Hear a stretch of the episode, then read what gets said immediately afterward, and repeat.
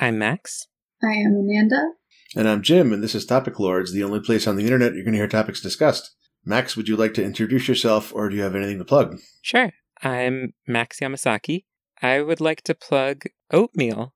Uh, I had it for the first time in like maybe four years this morning. Oh, I thought you were going to say in your life. No. Yeah, that's- that was my reading too. And I have to say, disappointed. I'm sorry. I can uh, alter that statement if you'd like. You know, if we choose to believe that, like, you know, I've changed enough in those four years. These have been really formative years. So oh yeah, in my current life, I have not had oatmeal, uh, and it was much better than I expected. Uh, I just had like plain steel cut oatmeal uh, with a little bit of brown sugar, and I Mhm. sat on my porch and ate it, uh, and it was really nice. I'm assuming where you live, it's like not where I live, where it is like minus 10. No, it is not minus ten. I would recommend eating your oatmeal inside if it's minus ten. hmm if you're if you're cold, your oatmeal's cold. just a shivering bowl of oatmeal outside. Some people have exclusively outside oatmeal, and some people uh, don't think that's right. uh, oatmeal that lives inside lives longer. Yeah, but you know, I like to take my oatmeal on little walks just so it experiences some of the outdoors. Yeah, just give it a taste of what it's missing, so it knows to feel bad. Yeah, I mean, I like oatmeal. I like a lot of those grain based breakfast goops, like cream of wheat, yeah, breakfast goop is nice. grits. Yeah, savory grits. Oh, yeah, sa- sweet or savory. I'll take either one. what are sweet grits like? I think I've only had savory grits. I mean, it's it's what you'd imagine. You know, you put some butter and some sugar into the grits. That sounds good. Yeah. My name is Ananda, and I write my to-do lists uh, with calligraphy, and I used to hate calligraphy, and now everything looks like a really bad prop to a weird old-timey movie. Is that your plug? Because that sounds amazing. That's my plug. I used to think calligraphy was really lame, even if people had the sealing wax. And then after Christmas or the holidays, when I was sending people cards, I was like, you know what, that that would actually be awesome. And then I kind of got into it. Yeah. That's Very personal. if I if I came across a to do list of yours, would I think it was a puzzle piece? Yes, yeah. yes, you would. There's a lot of acronyms on it because the place I work at has a lot of acronyms, so it kind of looks like some weird mystical puzzle or like secret society. That's really excellent. Oh man. When I incorporated, not many people know this, but I'm a CEO. Uh, uh, when I incorporated it, the package, my corporation package came with, I don't know what you call it, but one of those things that you stamp into wax to form a seal. Whoa, It was very odd. was that like the deluxe package? I don't know. I mean, I, I paid, I certainly paid my accountant a bunch of money for it. So maybe I got the, the expensive version, but, um, it felt like this is like a law that's been a law for 300 years. and so you're required to have your wax seal for your company. Right, right. Just like you're required to have, uh, oh, I forget what it's called, but you're required to every year have a meeting where you decide who your board of directors is, and you need minutes from that meeting every year or bad things happen. Board meeting. I don't know. Yeah. Something like that.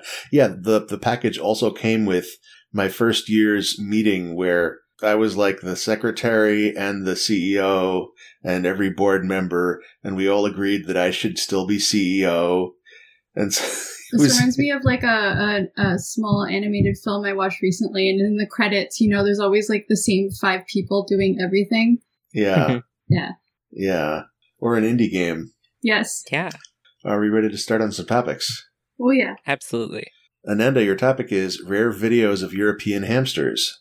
Okay. So there's a lot of videos of pet hamsters uh, around the internet, and there's actually like five different kinds of hamsters. There's like Syrian hamster, the winter white hamster, the Campbell's dwarf hamster, the Roborovsky hamster, and the Chinese hamster. But closely related to the Syrian hamster is the European hamster, and they're an endangered species, and they live in the wild. Like hamsters, the temperament of hamsters are like they're vicious and they will kill they will try to kill so there's a lot of like videos of wild hamsters floating around the internet where if anyone encounters them and gets too close, they don't understand that even though it is tiny, it will try to attack you. Wow. But yeah, I've just been really into trying to find uh, videos of European hamsters because they're just so rare. Um, so people have set up camera traps and things like that. My favorite one is this, I think it's like a 10 year old video somewhere, maybe in Russia. Um, it's like latched onto someone's shoe with its teeth, uh, with its dear life. Um, it like drew blood from someone, um, the same hamster who attacked the shoe. And there was like literally like, it, it, it seemed like it was a crowd of like young rowdy boys around it, and it was not afraid to take all of them on. Wow. Yeah, this doesn't seem like uh, a, a good survival strategy to me. Yeah. Is the one you're talking about, uh, is it titled Evil Hamster? Yes. Okay. Okay, now now I'm looking this up. Here, I'll send you a link to the one. Sure, okay. When you said latched on, I think I underestimated what that meant. so I've been really into um, looking at ethical hamster breeders like around my area. So like I was interested in getting a hamster. Um, and one thing that they try really hard to work on is temperament because it's really common to get hamsters that are like super skittish and super aggressive. Wow. I like that in this video the hamster looks like he's wearing a sweater. Like he's he's super mad because the kids put a sweater on him. What's a it's such a wild contrast. Yeah, to like to only have experience with like, oh yes, this docile creature uh that's very small and then it's like something that kind of looks like that, but I would describe like someone has added hands and feet Yeah. like that really really stick out of the body in a way that uh pet hamsters that I've met don't and it's wearing a little sweater it's a black belly that's so weird oh my god and these people are just unafraid and they're like look look this tiny creature has drawn blood Right. i am bleeding Holding the hand in front of the camera. Yeah, I mean I I knew that this like class of rodent this is a rodent, right? hmm was vicious, but like I'd only ever seen it happen like when guinea pigs attack other guinea pigs, like establishing the pecking order basically. And they were real jerks to each other, but I had not experienced this or, or ever observed it. It's, it seems it, it's, it's pretty impressive actually. Guinea pigs can live together, but hamsters, um, like dwarf hamsters, can kind of live together. But Syrian hamsters and especially European hamsters, they will actually murder each other. Or I think one common thing I've heard of is like they'll chew each other's eyes out. wow Yikes. I don't know how I feel about them being endangered. I want them to live, but at the same time, like I don't know how they're surviving. right.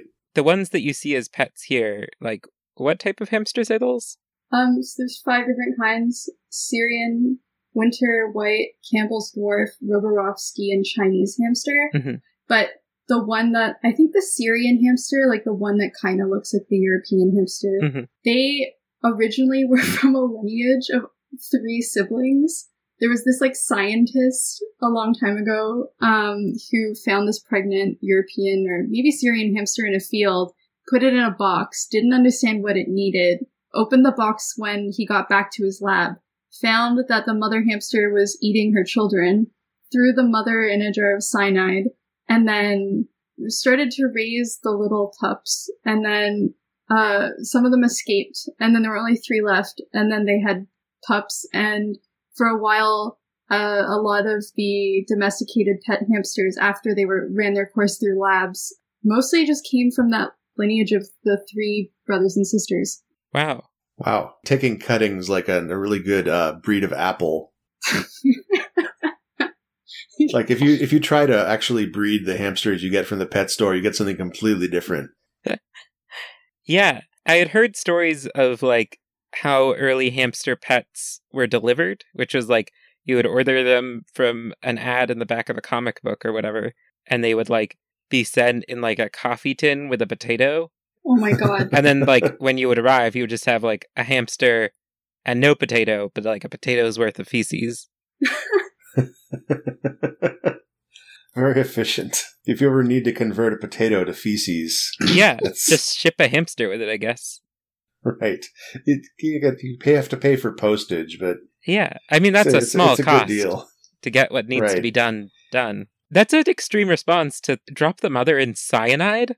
Yeah, it was written. It's written in different bits of literature. Um, I don't know why they did that. That was really extreme. It's even like casually dropped in the Wikipedia article too. Wow. Yeah, the the fact that nobody ever like interviewed this guy and asked, "Hey, why did you drop the hamster in cyanide?" And that indicates that we should be able to do like psychoanalyze the entire human species of that era, and and just we would understand if we understood them, we would understand why somebody would do this. Yeah. Um, I also found out that uh, hamster comes from the German word hamstern. It means like little hoarder, which I think is like the most adorable thing ever. That is very good. Mm. Do you do you want a hamster? Like, I guess what's the ideal way to have a hamster in your mind? Okay, so there's like all of the cages that we have loved and known growing up are way too small. Um, they need at least like like six feet by like three to four feet of floor space. And so a lot of people will buy IKEA furniture and then turn them into uh, hamster cages where the hamster can burrow into the cage after like adding like a foot of like bedding. But I would love to have like a German naturalist hamster cage with lots of like bedding and enrichment for the hamster, like different kinds of like, I don't know, pellets to feel around on its feet and stuff. There's a lot of like really weird hamster tank building communities out there. They're they're pretty interesting though. That's cool. yeah. Have either of you heard of the book uh, King Solomon's Ring by uh, Konrad Z. Lorenz? I don't know it.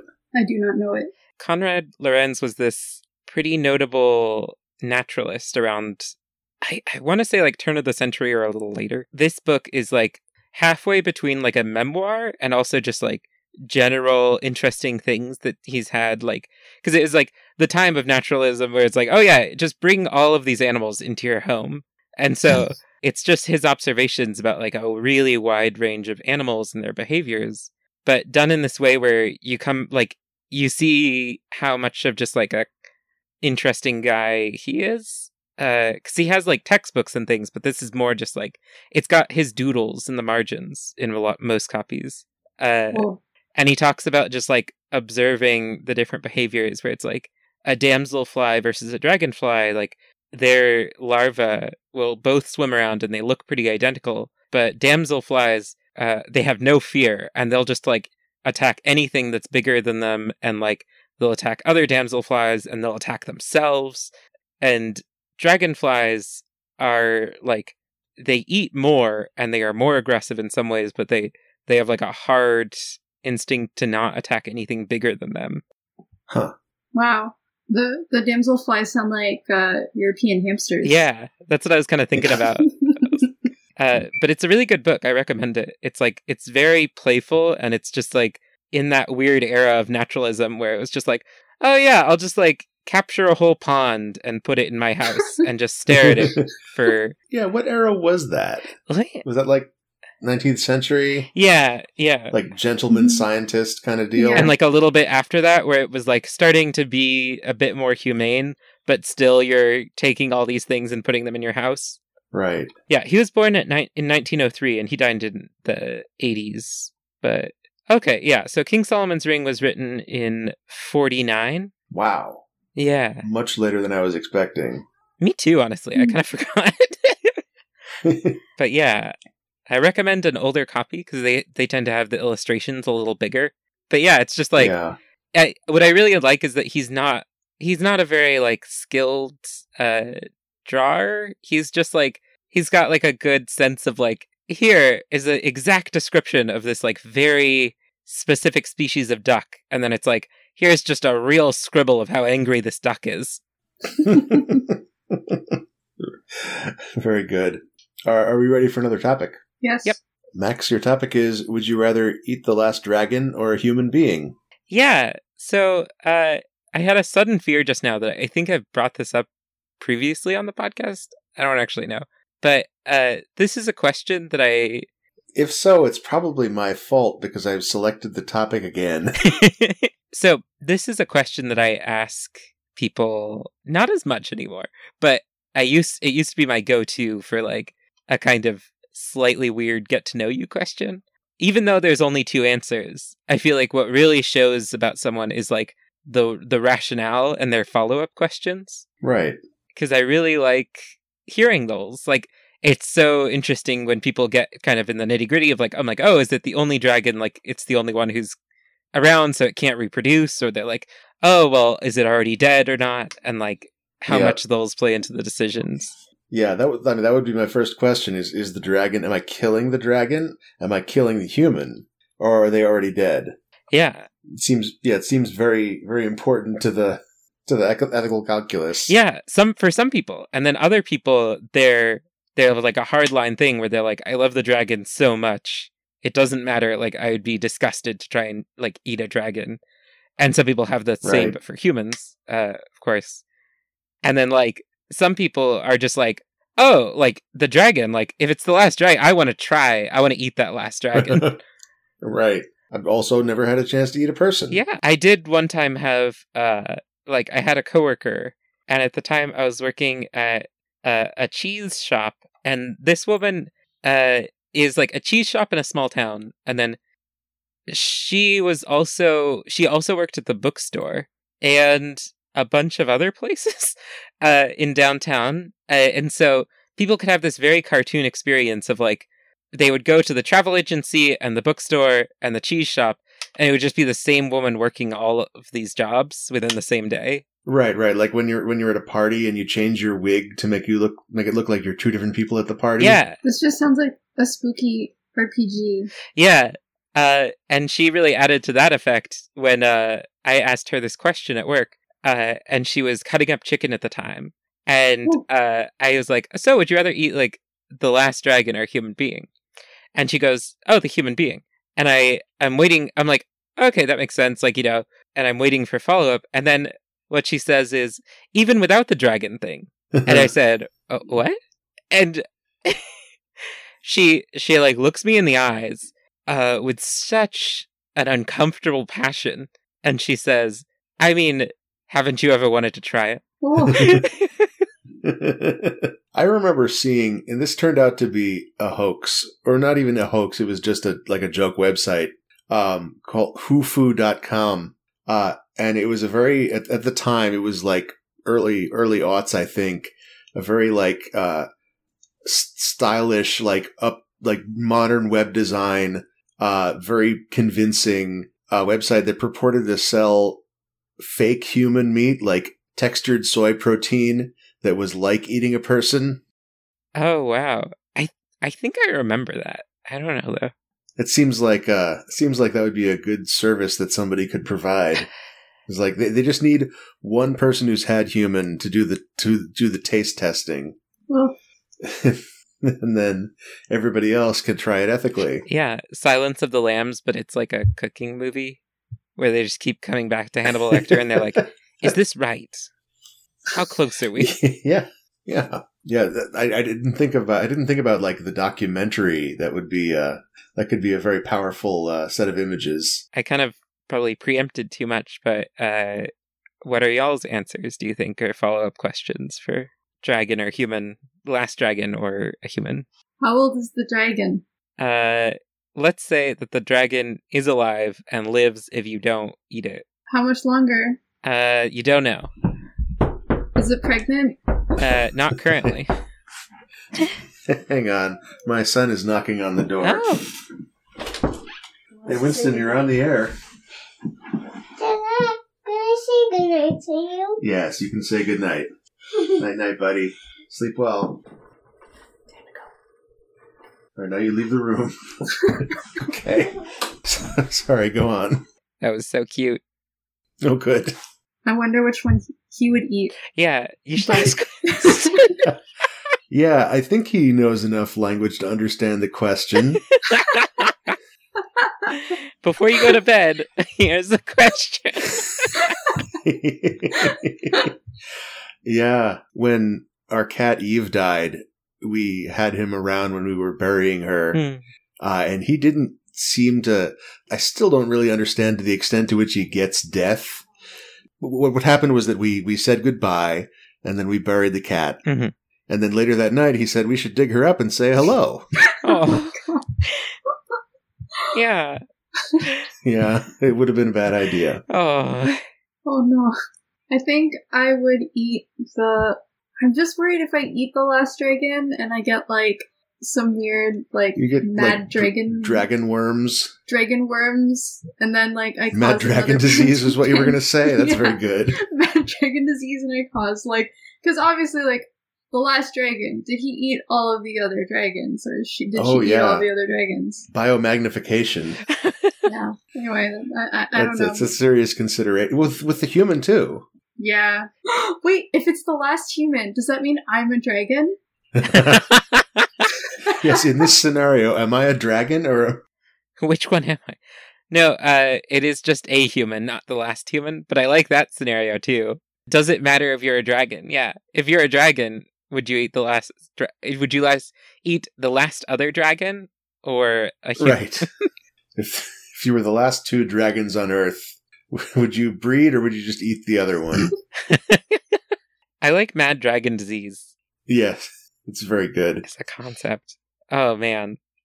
I'm picturing it kind of like a rabies thing, uh, but it's like you really you start like grabbing gold and uh, Mhm. lighting things on fire, and then uh, you fly away. Yeah, uh, I would eat the person. Me too. Yeah, uh, um, unless uh, unless I'm a dragon, I think I'm just Right. gonna eat the human. Yeah, it seems uh like eating a magical creature seems like it could have unknowable consequences. Or you would get cool powers, which is what a lot of people have. There's a surprising amount of people who are like, I want to taste this thing. It's a rare treat because it's the last one. And people who are like, I might get magic powers from eating the dragon, Right. which people don't often bring up for the human, I guess. Oh yeah, are we do we live in a universe that cares about us? Yeah. Is is it a universe created by a game designer or was it just did it spontaneously form? Yeah. I feel like if there's dragons, they're the apex predator, and we're gonna be humbled a lot. So maybe we don't matter as much. Mm. Yeah. Are we ready for another topic? Yeah. Yes. My topic is what happened in the editor culture that made medical and mathematical Wikipedia absolutely useless for lay readers, and is there anything we can do to fix it? First of all, are you two familiar with this phenomenon? No, unless I'm looking something up, then I kind of just go into a Wikipedia hole. But I didn't know there was like a change in culture. Well, I don't know. I don't know if it was ever good for lay readers. like, I guess you could look at the history and find out. But if you look up a mathematical concept or like a a, a medical, um, like a drug, for example, a pharmaceutical page, uh, you will find like extremely technical documentation intended for other people who are working in the field, Yes. uh, which is not the case for most. Like it's not the case for most Wikipedia pages, which are intended for people to like read and get an understanding of the topic. Yeah. I have kind of noticed that, especially when I was like actively trying to learn a math concept on my own. And then I would like Right. look up a thing and I was like, oh, this is not helpful or diveable in the same way that like other areas are. Right, right. And it may be that some of these cop- concepts are just, they're not going to be uh, meaningfully graspable by a lay reader, so why not write it for an expert? But I think a lot of them are pretty graspable and they're just not written in a good, like a, a, a good general voice uh, for a general audience, rather. It's interesting. I guess it's like, do you think we we don't count like teaching something as factual information? Like the time and the space on the page to explain a concept the way that we explain facts in other areas uh, is like, oh, that's not like pertinent to the Wikipedia because it's not just the information for some reason.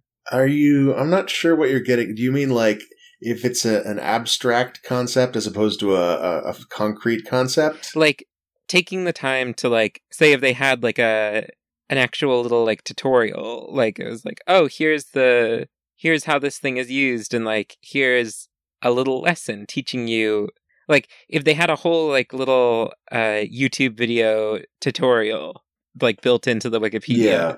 Yeah, and honestly, that might be what's necessary. Like, if it were, it, I, I don't, I don't expect Wikipedia to go as slowly as a tutorial would, or have like a video visual aid. Even though both of those things would be helpful, it's just not something that I expect of that format. Yeah. I don't know. I, I like maybe maybe I, I'm I'm secretly just not ready for. I can't think of an example now because I wrote this topic like over a month ago, and the thing that that made me decide I wanted to talk about it is now gone from my memory. So I don't know what what prompted it, but maybe whatever it was, maybe I'm just not ready for it. I was kind of struck the other direction by something recently on Wikipedia. Uh, my boyfriend and I had a date night where we were making presentations about armadillos for each other. Uh, That's very good. because there's like there's two primary families of armadillos and there, there's only 21 species of armadillos in the world and so we're like okay so you take half and i take half and we we research them on wikipedia as much as we can and we just make a little powerpoint and we present them to each other This is so beautiful. I really, I really enjoy this. yeah i i recommend it it's a great activity it's very enjoyable And then I kind of got derailed. Like, I started making it funny, but then I got to this fact on the page for like the nine banded armadillo. I have it saved still. It's got like a very small section on reproduction, even though what it has is very interesting because it says, um, it's like, yeah, it's the seven banded armadillo. It's got a pretty short Wikipedia page. Um, and then the reproduction section is females give birth to seven to nine genetically identical offspring. Uh, and I got to that and I was like, that is wild that they have septuplets to like nine tuplets every time. Non-uplets, maybe. Nonuplets? That'd be my guess. But uh, that's all they have there. But they have a wildly. Yeah, that's the only sentence in that section. Yeah. And then there's a wildly specific sentence and like a segment above that.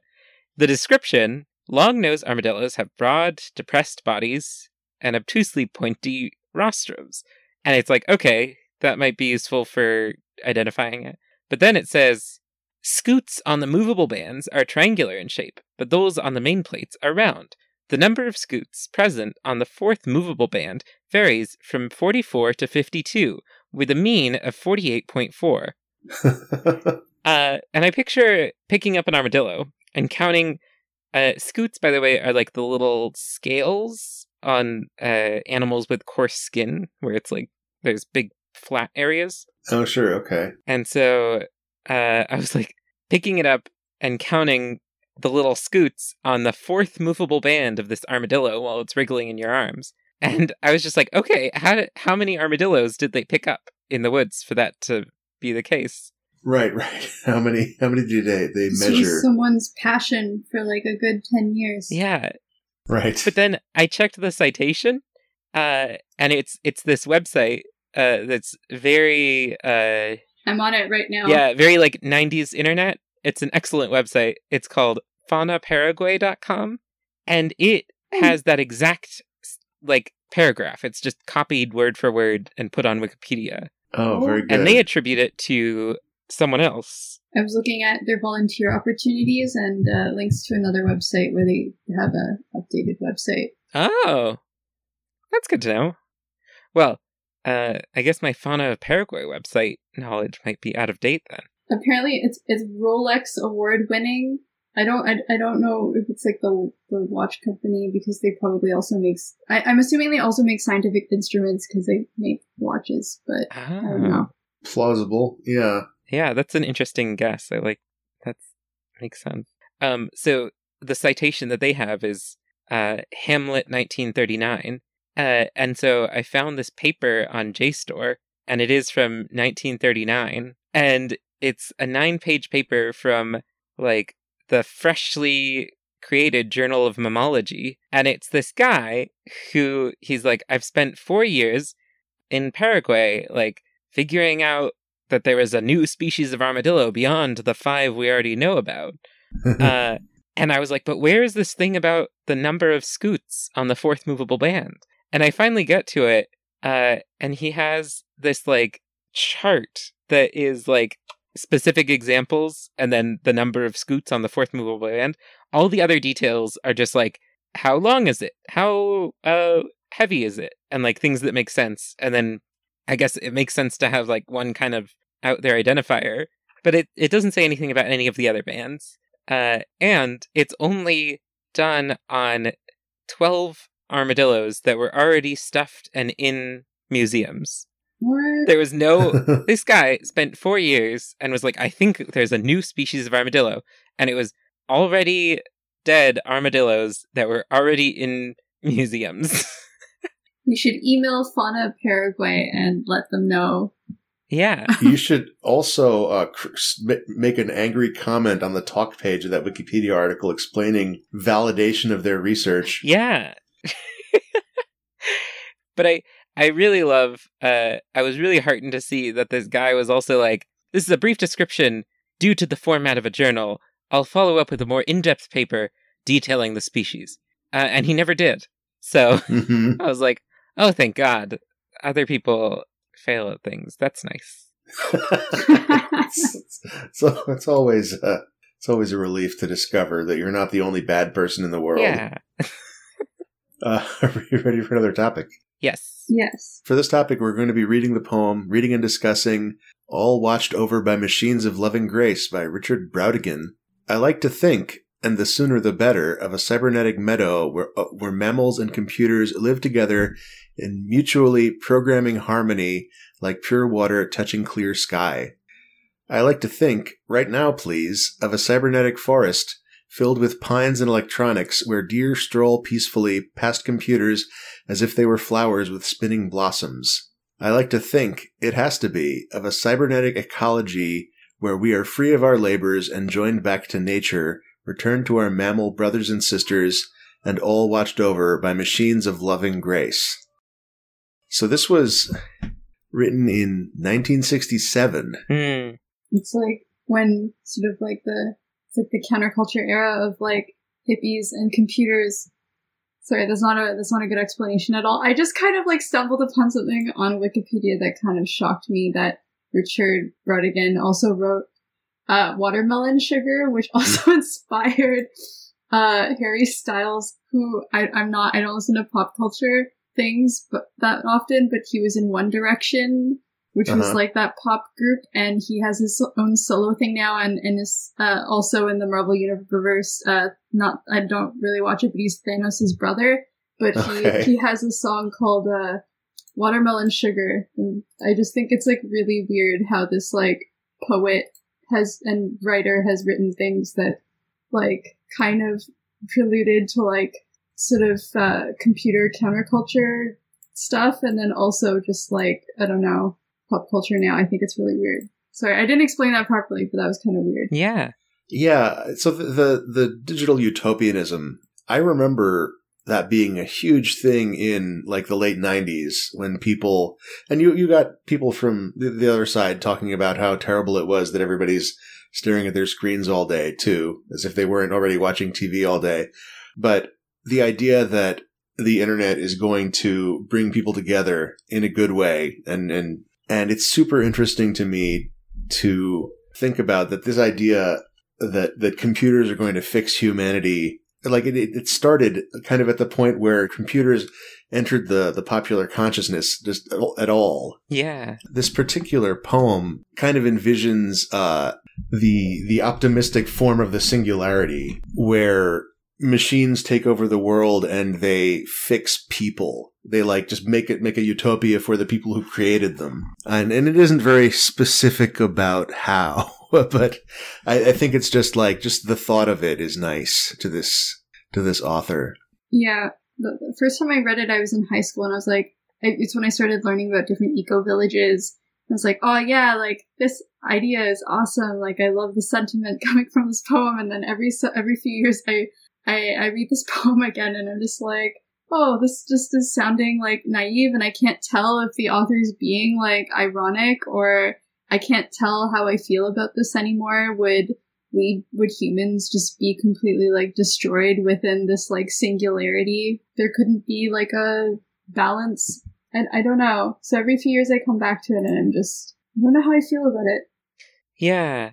Oh man, I had not heard this poem before, and that is I feel like I've had a similar journey with just with that concept even of like growing up with the idea of like a, a tech utopia pretty young and then just like revisiting Yeah. that idea over time and and shifting slowly on it and then not so slowly. Yeah, I know. I, I remember. I remember growing up like that, like that too. I, I, I was very, um, very pro technology as a as a as a way to improve the human experience, and in fact, pro singularity for a while too. Uh, the the the idea of the singularity, the of of bringing the race beyond what it is, like uplifting ourselves, yeah. effectively being a way to solve every problem that we currently have. I'm really interested in how this poem is kind of the opposite of that, though, too, where it has this energy of like, I'll make a machine to water my plants, then go back to sleep, so I don't have to water my plants. Where it's like joined back to nature, returned to our mammal brothers and sisters, and watched over by machines of loving grace. Like, my first game idea, my friend and I thought of something in like middle school, and it's too big to ever be usable. It was a sort of, uh, dystopic utopia where we really like the idea of just like uh making something that was like deeply alarming in what it represented but was incredibly pleasant and didn't subvert that pleasantness where uh we just had like a world uh where humans are kind of have lost all long-term thinking because we have a sort of like computy computy? Uh a computy system that like helps with all the long term things uh, but we get really really good at like short term things and we just have all of this like expressive art and like violently bright emotions for short moments and just kind of having this idea that like regardless of of how how much something moves away from how we currently perceive life humans are always going to find things to enjoy and like find beautiful ways of being in there and I don't think that the like all ways of being are are equal in that way, but Yeah. Uh, Any any utopia needs to think a lot about how to fix boredom. yeah. I really like there's like a Margaret Atwood quote and this essay she has about like how all dystopias are secretly a utopia that's been subverted. Like you have to have Huh. you have to have something that you're thinking is ideal in order to show a world that is like the dark face of that that you you that doesn't have those things. Mm. Oh, that's interesting. I don't know about that utopia specifically that you described, but I do think it's plausible that a uh, a realistic utopia does need to be kind of scary on its face.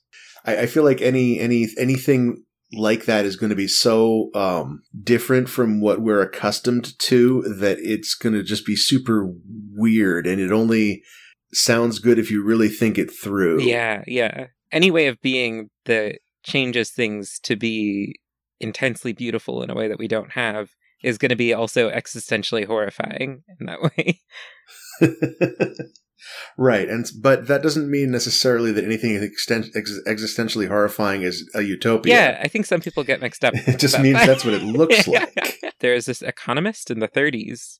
Like you were saying about how it was like earlier than you had thought, with people kind of that like techno utopia, people thinking that things would be solved by this new technology in the 90s and then the 60s. But there was uh, this essay by this economist uh, in 1930 that was uh, Uh-huh. John Maynard Keynes, uh, and it's called Economic Possibilities of Our Grandchildren. He predicts in it, with the rate of progress and the rate of like automation, that we will be down to a uh, a 15 hour work week by the turn of the Whoa. 21st century. and it's like the weird thing is that he is completely right about the rate of automation and things. It's just that like we're still expected to perform on top of and beyond the things that were previously done. Right. Yeah. No. Just the the puritanical concept of like you need to you need to work to earn the right to survive. Yeah. I am going to read it. Thank you for sharing this poem. Oh yeah. Yeah, sorry if I didn't really like have much to say about it. I normally just pull it up every few, every few years and then like just try to assess how I feel about it. Because I used to be into both of those things, like sort of utopias and like I don't know, I guess like I guess techno utopic like ideas, and I don't know how I feel about it anymore. I was going to ask, how do you feel about this poem now? But I guess you just answered that. Yeah, I feel a lot more pessimistic. I I kind of like I edited the poem and I kind of like posted it on um, my Instagram in a really weird mood where uh, I just felt like a weird Your angsty- fan edit of the poem? yeah fan edit of the poem is like feeling like an angsty teen. I imagine that crypto bros like just perish in wildfires of this like cybernetic ecology. um, yeah, I don't know. I used to think of humans just living um, sort of like peacefully within the system, but then I'm just like, no, like nature is quite destructive and tries to find balance within that. And I really, I'm imagining whole new scenarios with that. I was Yeah. looking up a little bit of your work before uh, we hopped in the podcast. Well, I feel like we both do things where it's like uh, alternative technology, uh, design, art, exploration, uh, nature mix things. yeah. Yeah, that's that's why I put you two together. just, just tooting my own horn a little bit here. Yeah. And I, I do think about like uh especially for like new media uh artists and explorations. I always feel like everyone explores the area that they were excited about as a kid and then grew complications with uh as yes. they uh Um, and I think the great thing of uh, approaching it creative creatively and um, as a accepted like as an artist and like proudly kind of like um, holding the title of artist is that I feel like I mean there's certain degrees which you should be respectful and stuff, but as an artist you don't really like have to ask for permission most of the time. I mean you should I mean use your common sense, but like if I'm like I don't know, interested in a subject which has historically been, I don't know, super gatekeepy or can be hard to access. Like as an artist, I can explore it to the best of my abilities, maybe even acquire some grant money if I'm lucky to like pursue that, looking into that curiosity and then see what happens without any consequences. There's no like five years until like a formal degree hanging onto it, but um, uh, there's a certain kind of freedom that I really like of being an artist and exploring those things that, yeah, we were probably interested in when we were younger. Yeah, I definitely agree with that. That like I feel like the reason that we don't have to a- ask permission is that like the art is the question of permission. It's like Mm. art tends to be a question, and you're kind of proposing a question to the world or like to your audience and being like or yourself, and it's just exploring like uh the area of questions that don't necessarily have a word attached to them or a complete idea yet. Uh, I like the alphabetical lock. You, you posted something about an alphabetical lock. Wait, where? Sorry. Oh, on, on, on your Instagram. Oh, yeah. Okay. I have to remember my own things now, which is Museum of Lock Technology. Oh, yeah, yeah. I visited in New York a uh it's the Mossman Lock exhibition. Oh. It's really cool. I recommend if anyone's in New York to check out the uh the Mossman Lock collection at the New York Trade Society building. It was so beautiful to see the inside of these locks and they were like all this little inside work.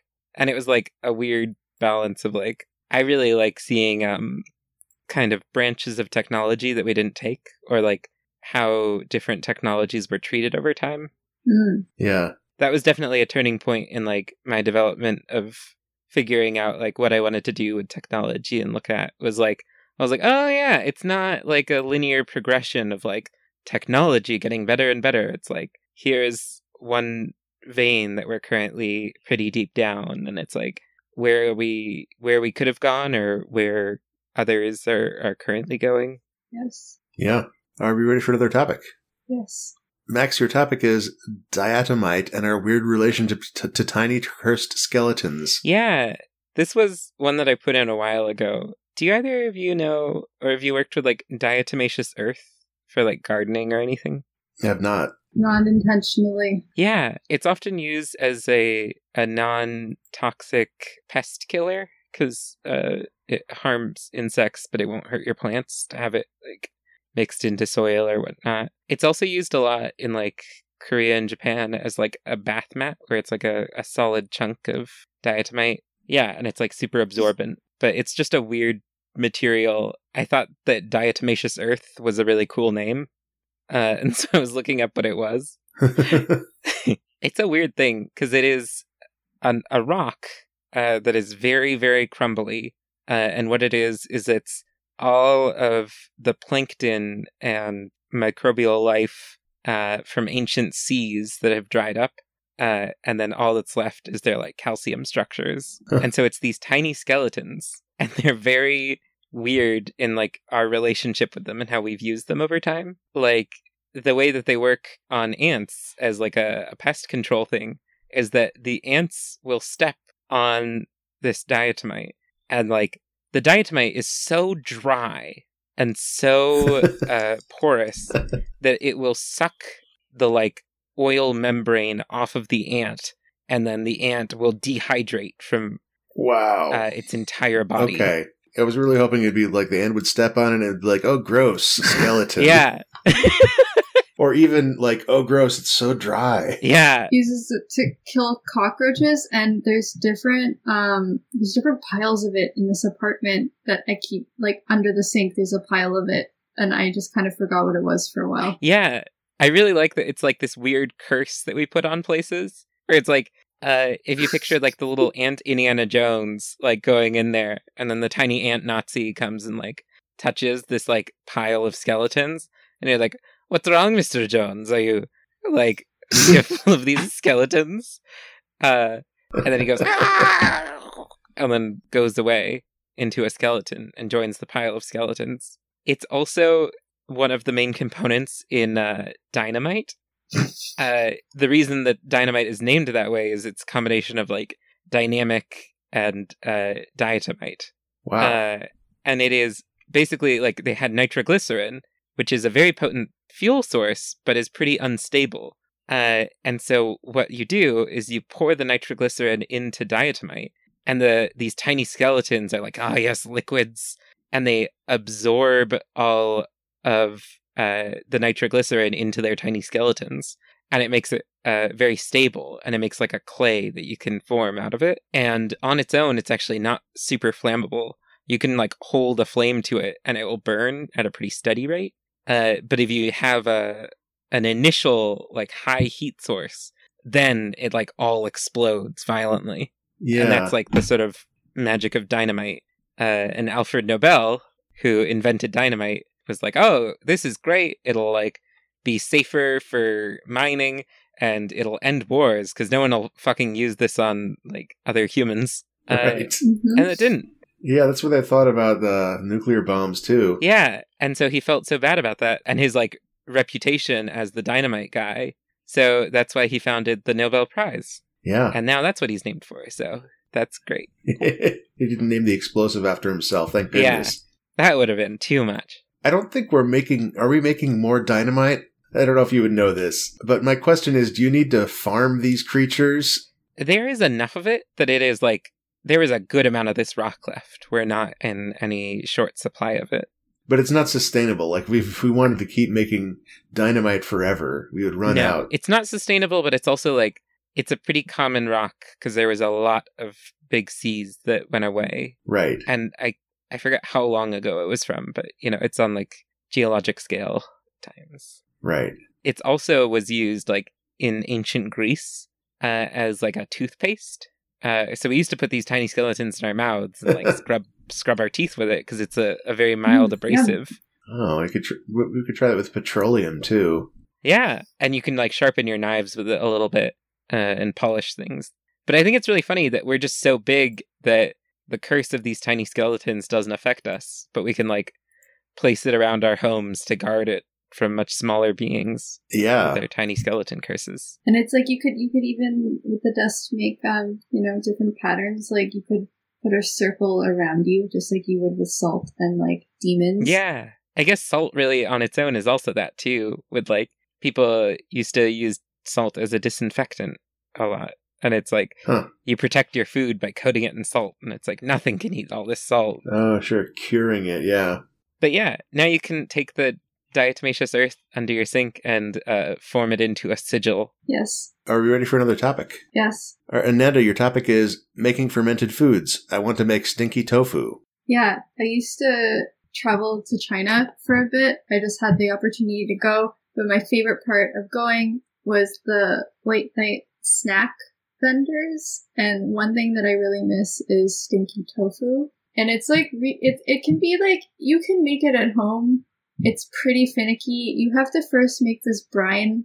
But in my head, I'm like, it's not just a brine. It's like a total bubbling sludge because it's essentially just like mustard greens and animal organs and like salt and like water and you let that ferment. Okay, so there, there is like a yeast in there, like that's it's alive. Yeah, there's not just yeast, bacteria, whole whole thing just happening in there. It's very much alive, and once that ferments for a couple months, um, you use that to marinate your tofu. I was under the impression that you marinate the tofu for a really long time, but actually you just like marinate it for a, a shorter amount of time in the brine, made with this like bubbling, delicious sludge of like organs and vegetables and salt.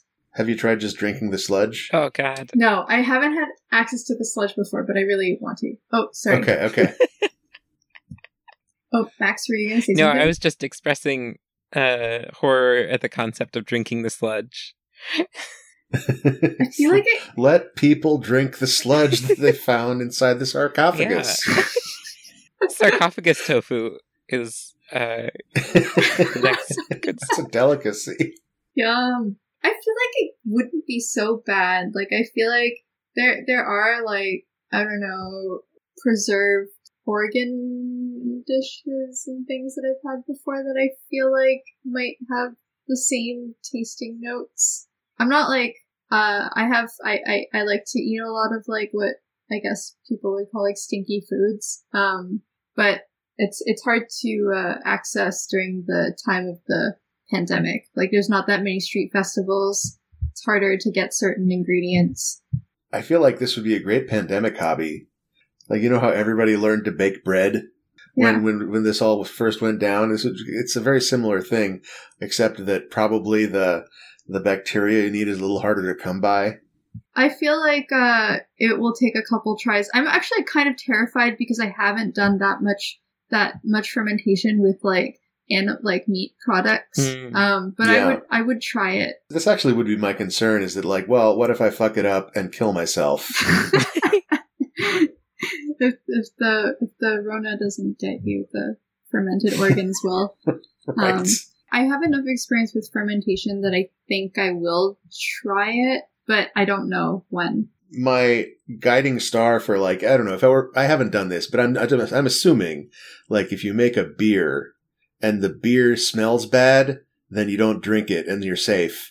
But stinky tofu is gonna smell bad, Yeah. But it does just- have a specific smell, and I feel like right? Yeah, I feel like since I've like had it before, it would be good. But also with the beer thing, uh, I used to work in a brewery and like not as a brewer, but I worked in the kitchen, but we would collaborate with the brewers often with like different ferments and byproducts.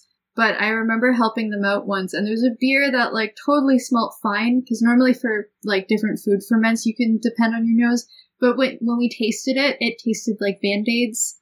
Uh, Wow. like they're like, yeah, no, this is not good. Not a good, not recommended. Yeah. Don't drink the Band-Aid beer. Yeah, I, I, I think I know what stinky tofu kind of tastes like now to, to be able to try it. I look forward to seeing your Instagram post about this. Yeah, I mean, I, I'm taking a break for now, but like when I go back again. Also, a new uh, hobby that I really like is whenever I do like a new ferment. So like once my mom and I made miso, taking a sample of that and sending it out for like uh sequencing and then getting like the results back and just like having an idea of like what strain like what strains of bacteria um or yeast are in are in your sample um and just kind of like cataloging it as some I'll, i'm like oh i'll use this for a future art experiment. But like yeah for like 60 bucks like there's a lot of labs that will just like sequence your food stuffs. That's so good. I had never thought of that. I like That's that a lot. Yeah, I remember seeing an article where people DNA sequenced fish bought at the supermarket, and it was not at all the fish that it was labeled as. Yeah, and sushi restaurants too. There, I think it's a citizen science project that you can easily find protocols for online or communities to get in contact with to see what they did. But there's a lot of people that just even tested like the fish that they got from restaurants to see if it was actually um, what it said it was. I also really want to make stinky tofu. I would love to try this sometime and compare uh, how it goes. Yes, yes. Compare notes, yeah.